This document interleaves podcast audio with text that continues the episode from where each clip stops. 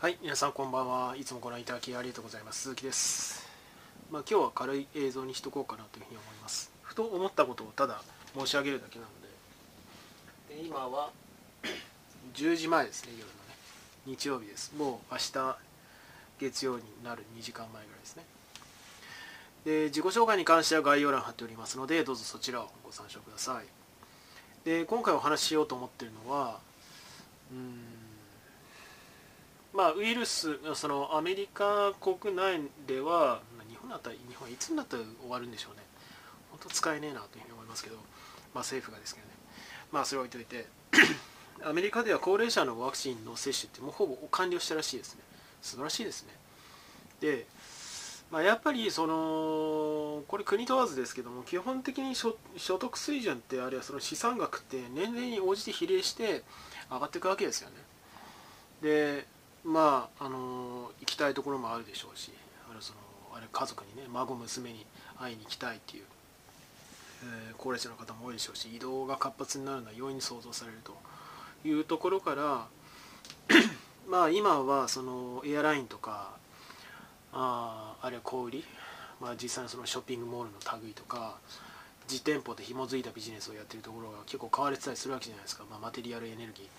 僕は小売りは買う気にならないんですけど、エアラインも持ってないかな。エアラインの収益性が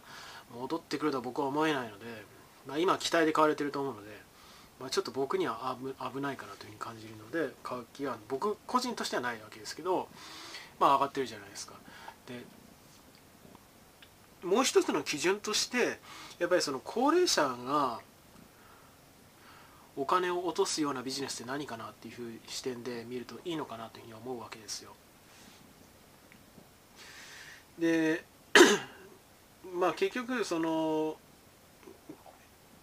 保有資産額が大きければ大きいほど落とす額も消費も大きくなると思いますし、で、特に反動でリアルサイトに落とす額が大きくなると思うんですよね、実際に行動しようとすると。そういう意味では小売りはショッピングモールの類とかありますよね、そういう銘柄。僕は買ってないですけど、そういうのも次の決算を跳ねそうかなっていう気がするんですよね。で、要は高齢者がどういうビジネスを、この局面だったらもうワクチン接種終わりました、どこに行っても基本的に大丈夫です、で国も OK ゴーサイン出してますっていう時になった時に何したいかなというふうに考えるのが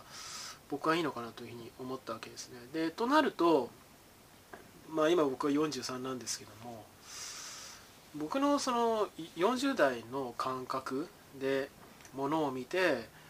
買う買わないの判断ではなくて、あれ利用するしないの判断ではなくて、アメリカの高齢者の方々がこういうものを今のタイミングだったら好むだろうなっていう感覚でそのビジネスを見なきゃいけないなというふうに思うわけですよ。これは心理学でいうところのインサイトってことですけども、いよいよ生きる局面が来たかなというふうに思いつつ、例えば、老人ホームのビジネスとかないと思いますけど、上場している企業で成長しそうなやつとかないと思いますけど、それこそ有名なね、リア充銘柄オールドの方だとカーニバルとかね、豪華客船の類ですかね。僕も使ったことないので分かりませんけど、想像で見なしてるわけですけど、ああいうものって若い人使わないと思うんですよね、多分。でも年配の方は使うと思うんですよ。で、あるいは観光だったらマリオットとか、リゾートのホテル、若い人も使うと思いますけど、どっちかというとリタイアした年配の方がやっぱり使いたがるのかなと。宿泊費も高いでしょうし、若い人たちは、やっぱりユースホステルとか民泊の類を使うと思うんですよね。そういうところを落とすかもしれない。でもこの2つに関しては前から買われてるし、ベタかなというふうに思いつつ、あとは例えばちょっと、そういうものがあるか分かんないですよ。目先を変えて医療機器で、例えば万歩計とかね、ペースメーカーの類を作ってるところとか、そういうところはなおさら収益上がるのかなとか。そういう見方をした方がいい気がしてきてるんですよね。で、去年1年から春先にかけてはとにかくグロースのハイテク、あるいはバイオっていうところがまあそこそこってだいぶ買われてたわけじゃないですか。で僕はまだまだ全然下げると思いますよ。だもちろんそのアメリカもそうですけど、世界 全体でその吸ってるお金の量が多いし、でどこかしらには行くと思うんですけど、まだローテーションは続くとは思うんですよね。でそのローテーションに行き着く先が消費っていう意味では、まあ、やっぱり高齢者、その個人消費っていう意味では高齢者ありきの考え方をした方がいいのかなと。でまあ、企業のあらゆる企業にとっての資産価値っていうところからすれば、やっぱり資源コモディティサイクルの面から見た方がいいでしょうけど、でもまあそれはまあ普通にオイルとか鉄とか買ってりゃいいわけで、そういう銘柄を買ってればいいわけで、でも高齢者をターゲットした銘柄ってパッとは思いつかないんですよね。やっぱりそういうくくられ方でセクターは分かれてないですか。高齢者向けのセクターなんてヒートマップには出てないですからね。まあその辺はなんかちょっとしばらく紐付けて見ててもいいのかなっていう気はしてますね。まあ、自分で喋っててパッと思い浮かばないのが歯がゆいんですけどね。まあ、あるいはそう、まあ、別にこれ高齢者とは関係ないからな、例えば糖尿病のその簡単にそのコンディション管理をできるベルでしたっけ、 BERU とか、まあお年寄りであればあるほどああいうものっていうのは利便性は高いだろうし、煩わしいことをなおさら同じ糖尿病患者はね、アメリカですから日本でも多いですけど、もっと多いですから、まあ、年配の方であればあるほどああいうものは必要とされるでしょうし、まああとはどうでしょうね、まあ、ショッピングセンター、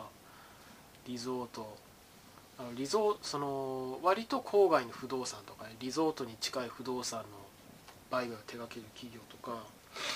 あ、そんぐらいしか現状思い浮かばないんだけどな。まあ僕が日本人でその40代だから想像がつかないっていうところでもあるんですけど、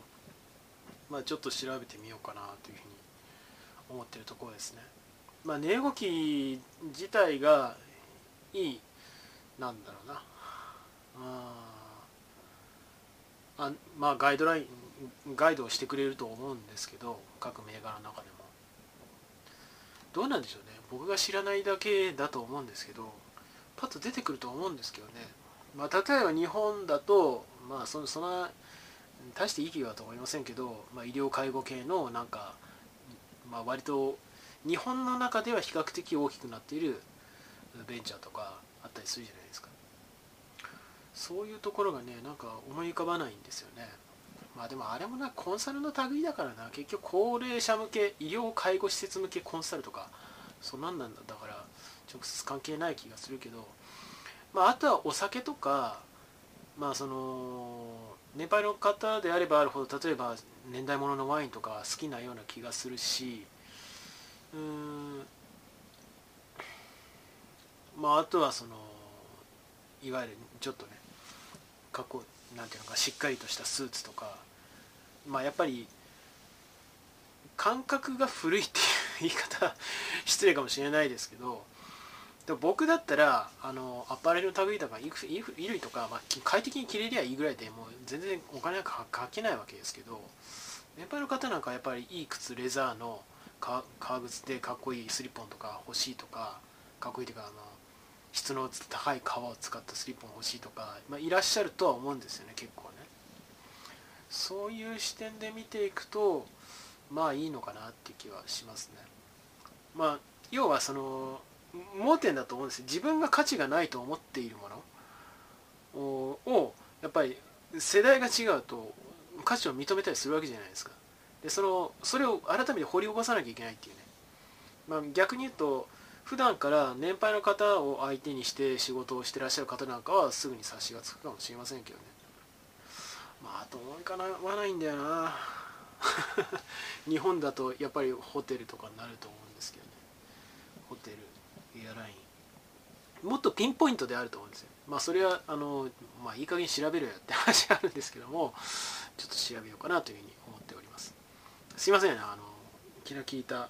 話ができませんで、じゃあピンポイントに同時に、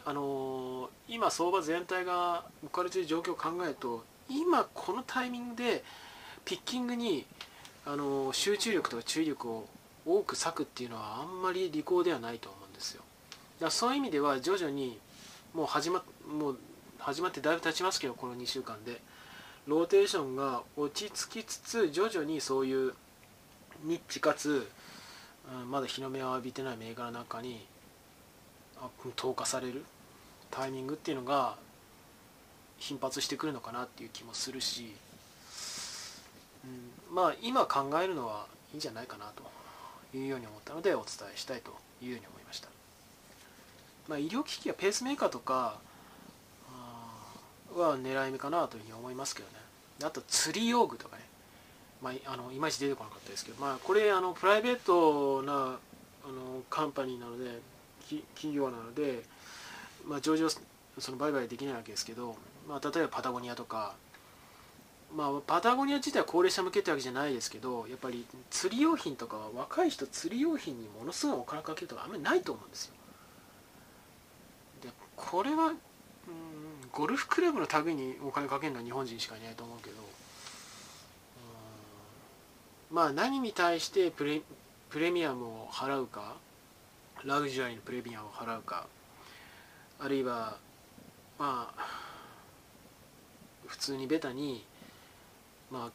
結婚して何十年とかを記念して宝石を買うとか、そういう意味では高級ジュエリーとかそういう企業が収益上げてくるのかなというようにも感じられるし、ちょっと何せよ改めていろんな、やっぱ小売りが多くなるのかな、小売りあれニッチでちょっと高級感のある高級感があって昔からある